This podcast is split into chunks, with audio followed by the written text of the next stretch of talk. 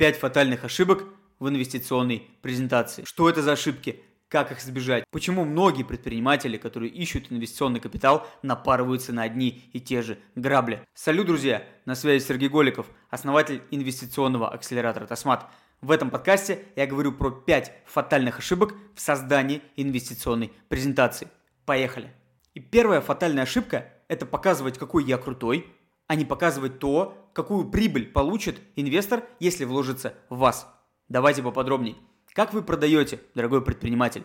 Вы же не продаете сначала рассказывая себе, какой я крутой, какие у меня штуки-дрюки, какие у меня там активы и прочее, прочее. Вы сначала даете какой-то офер, но такой, понимая боли, понимая триггеры потенциального клиента, а инвестор тоже является таким же клиентом, как и человек, который покупает у вас продукт. Вы сначала даете клиенту, инвестору определенный офер, который является триггером, чтобы заинтересовать его перейти на следующий этап взаимодействия с вами. Либо купить у вас сразу продукт, либо инвестировать в вас сразу же.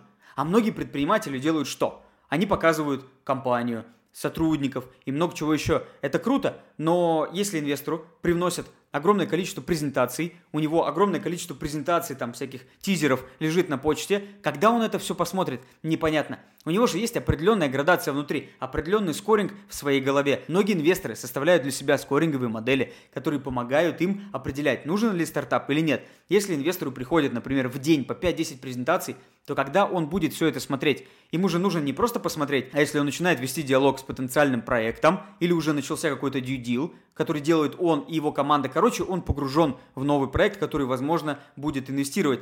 Что получается? Он смотрит все презентации, которые есть у, него на почте? Да, конечно же, нет, не смотрит. Либо смотрит спустя рукава, понимая сразу, нужно ли это ему или нет. Поэтому главное, с чего мы начинаем, мы должны заинтересовать инвестора определенной доходностью на вложенный капитал, которую сделаете вы, как предприниматель, в своем проекте – а потом уже только говорить, какие вы крутые, как вы именно сделаете, благодаря чему вы эту доходность сделаете, команда, много-много других там штук-трюк, но основным является ключевой офер, который скажет, хм, интересно, круто, а что это за такой проект, который дает мне такие-то доходности, интересно, давай-ка я посмотрю дальше, и это уже проваливание в презентацию, это уже просмотр дальше ваших плюсов как компании, как проекта, поэтому важно сначала даем офер, офер является тем крючком, который заинтересует человека, который пойдет дальше по презентации и в итоге увидит то, что вы та компания, в которую стоит инвестировать. Поэтому сначала, первый тезис, мы начинаем с оффера инвестору, что он получит, а потом уже показываем, какие мы крутые, и как именно мы крутые, вот мы крутые команды, технологии все остальное, сможем дать вот этот офер, сможем дать офер в виде результата инвестору, который захочет прийти к нам в капитал. Поэтому первая задача, сначала мы даем триггер в виде оффера, а потом мы показываем, какие мы крутые. С этим разобрались. И вторая ошибка, которую допускают предприниматели, создавая свои инвестиционные презентации, они много говорят о продукте, какие классные продукты, какие классные у нас фичи, какая у нас технологичность и все остальное, но мало говорят про рынок, конкурентов и потенциальных клиентов, которым они будут этот продукт продавать. Это же очень важно. Надо сначала показать, что есть большой рынок, который мы завоюем. Это первое, что нужно понимать. Потом, на этом рынке есть главный конкурент, который не монополист, это основное, у которого есть определенная доля рынка. А значит, этот конкурент как полярная звезда, который находится где-то там с точки зрения своего масштаба. А значит, если этот конкурент большой, то мы сможем до него дойти, отъесть у него аудиторию и занять ту долю рынка, которая есть у него сейчас. А если мы займем его долю рынка, то значит мы заработаем много-много денег. И вот этот конкурент главный на большом рынке, то есть сначала объем рынка, инвестор понимает, о, круто, на этом можно заработать. Потом есть главный конкурент, который не монополист. О, круто, на этом уже есть чувак, какая-то большая компания, которая заработала. А значит, есть у кого отбирать тех самых клиентов, которые будут вместо конкурента платить деньги нам, компании. И дальше уже целевая аудитория, которая будет покупать наш продукт. И вот дальше мы говорим о продукте. То есть сначала мы говорим про рынок, какой он масштабный, большой, не консолидированный, Потом мы говорим про главного конкурента, либо несколько главных конкурентов, но не монополистов, у которых мы заберем эту аудиторию, заберем клиентов, на котором мы заработаем, на которых мы заработаем. А дальше мы говорим про целевую аудиторию, которая будет у нас покупать, и тем самым мы заработаем деньги. Но ошибка – это говорить просто о продукте. У нас такие-то фичи, у нас такие-то штуки, мы завоюем этим, этим продуктом то-то, то-то, то-то. Но если этого продукта нету в рынке, даже ближайших конкурентов, даже тех, кто когда-то пытался, то зачем этот продукт выносить? Потому что есть главный конкурент на большом рынке, который говорит своим финансовым результатам, что потребители идут именно в это направление. Именно в это направление. А результатом того, что потребители хотят этого, моя чистая прибыль. Это так говорит конкурент, показывая свой финансовый результат. Но компания может говорить, зачем нам это считать? Какая это ерунда полная, непонятная. Мы лучше будем про продукт говорить, и у нас 50 слайдов на продукт. Да нахрен кому не нужен продукт? Потому что продукт может смениться, продукт может трансформироваться. Но изначально балом правит рынок. Рынок – это набор людей с определенными характеристиками в виде проблемы, которую им нужно решить. Поэтому мы отталкиваемся сначала от рынка и от конкурентов, а не от продукта. Потому что рынок мы заменить не можем, у нас денег на это нет. Но продукт мы можем заменить, трансформировать под рынок. А рынок под продукт мы трансформировать не можем. Мы не Apple, в конце концов, и у вас нет такого количества капитала и ликвидности, которую вы можете менять потребительские привычки в угоду себе, чтобы зарабатывать больше. Поэтому сначала рынок и главный конкурент, потом описываем целевую аудиторию, и потом мы показываем, как продукт будет решать проблему этой целевой аудитории на этом большом рынке с этим главным конкурентом, и в итоге мы заработаем на этом деньги, потому что мы отъедим определенную долю этого конкурента, и у нас будет все хорошо, а не просто какой у нас крутой продукт. Это нужно понимать, это вторая фатальная ошибка в инвестиционной презентации. И третья фатальная ошибка, которую говорит предприниматель в своей инвестиционной презентации, у меня нет конкурентов, я один такой красавчик.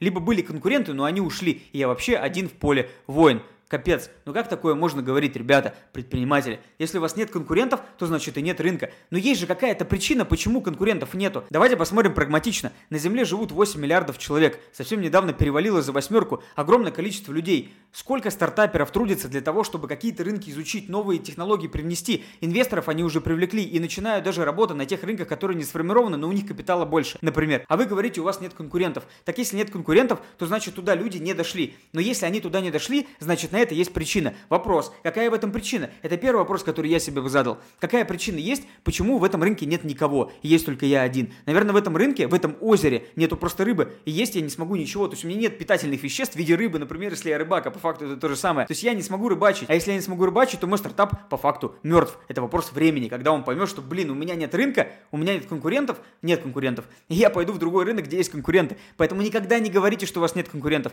Наоборот, перечисляйте, мои конкуренты, например, 10 компаний. Эти конкуренты имеют определенные характеристики. Выручка, прибыль, технология, маркетинг, команда, другие, другие, другие штуки. База клиентов, неважно, что вы нароете в своем исследовании по конкурентам. Вы должны прохарактеризовать каждого конкурента на сильные и слабые стороны и потом себя сравнить с ними, а никогда не говорить, что вот у меня нет конкурентов. Наоборот, вас никто не будет инвестировать. Ну, либо будут инвестировать люди, которые просто раскидывают свои деньги, а вось повезет. А вось вы такая компания, которая и может что-то сделать. Но, как правило, если нет конкурентов, то это фатально.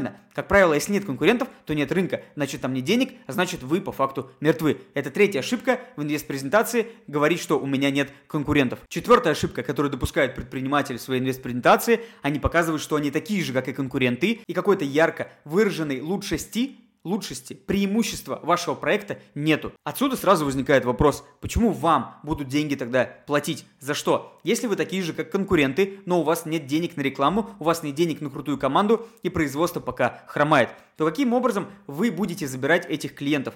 За счет чего? За счет какой технологии у вас ее нет? За счет какой команды сильной у вас ее тоже нет? За счет маркетинговых каналов у вас тоже нет, потому что у вас денег на это нет. Может быть, вы круто продаете, но come on, такие же продажники могут прийти к конкурентам, у которых больше денег на зарплату этим продавцам. Поэтому какая должна быть лучшесть у вас, решает каждый проект самостоятельно. Но если ее нет, то какой смысл вообще тогда идти привлекать инвестиции? Даже если вы торгуете на Wildberries, то ваша лучшесть, ваше преимущество перед другими будет являться то, что у вас, например, знакомые байеры, которые вам дают определенную скидку, либо либо дают определенные модели, которым не дают другим вашим конкурентам, либо у вас свое производство, либо вы контрактно производите у кого-то свой продукт, например, отшиваете одежду, и у вас есть определенная себестоимость, она ниже по рынку, и поэтому вы сможете зарабатывать больше. Это ваше конкурентное преимущество. Я не сказал по поводу лучшести. Лучшесть, нечестное преимущество, другими словами его называют, это то, что у вас невозможно скопировать прямо сейчас, даже при наличии огромного количества денег. Это то, что вы у себя разработали, например, технологию, либо у вас эта технология завязана завязано на вашу команду, на вас как на основателя, либо на вашу близкую команду, которая зашла с опционами, вы дали им доли, и они замотивированы не уйти к кому-то, кто даст больше денег,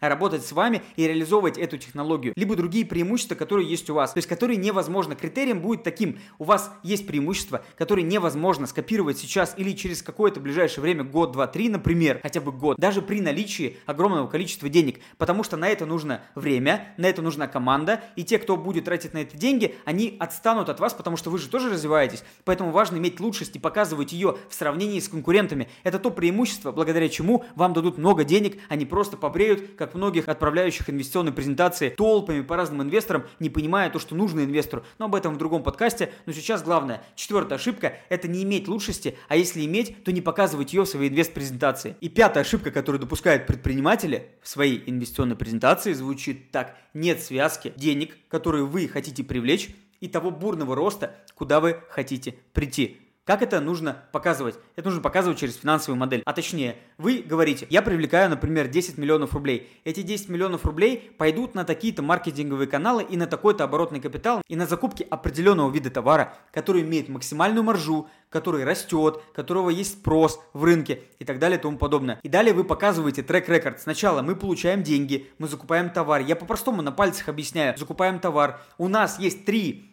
три рекламных канала, например, которые дают максимальный роми, мы туда вкидываем весь бюджет, например, либо половину, половина на товар, половина на бюджет, мы вкидываем в эти рекламные каналы, и у нас по нашей фин-модели мы ее прикрепляем в презентации. Есть подробный расчет, который показывает, мы занесли сюда столько денег, и у нас бабах получился бурный рост. И вот эта связка должна у инвестора в голове закрепиться. Я даю деньги не на проедание зарплат, не на выплачивание какого-то кэшаута, а на кэшин именно в бизнес, а на конкретные инструменты, которые помогут компании вырасти в разы, а значит и долю, которую покупает инвестор, увеличить тоже в разы и получить так называемые иксы. Это же очень важно. Многие просто показывают, нам нужны деньги 10 миллионов, а куда они пойдут и почему они туда пойдут, они не объясняют. А это важно, потому что инвестор такой сидит, окей, ты возьмешь у меня деньги и что с ними будет?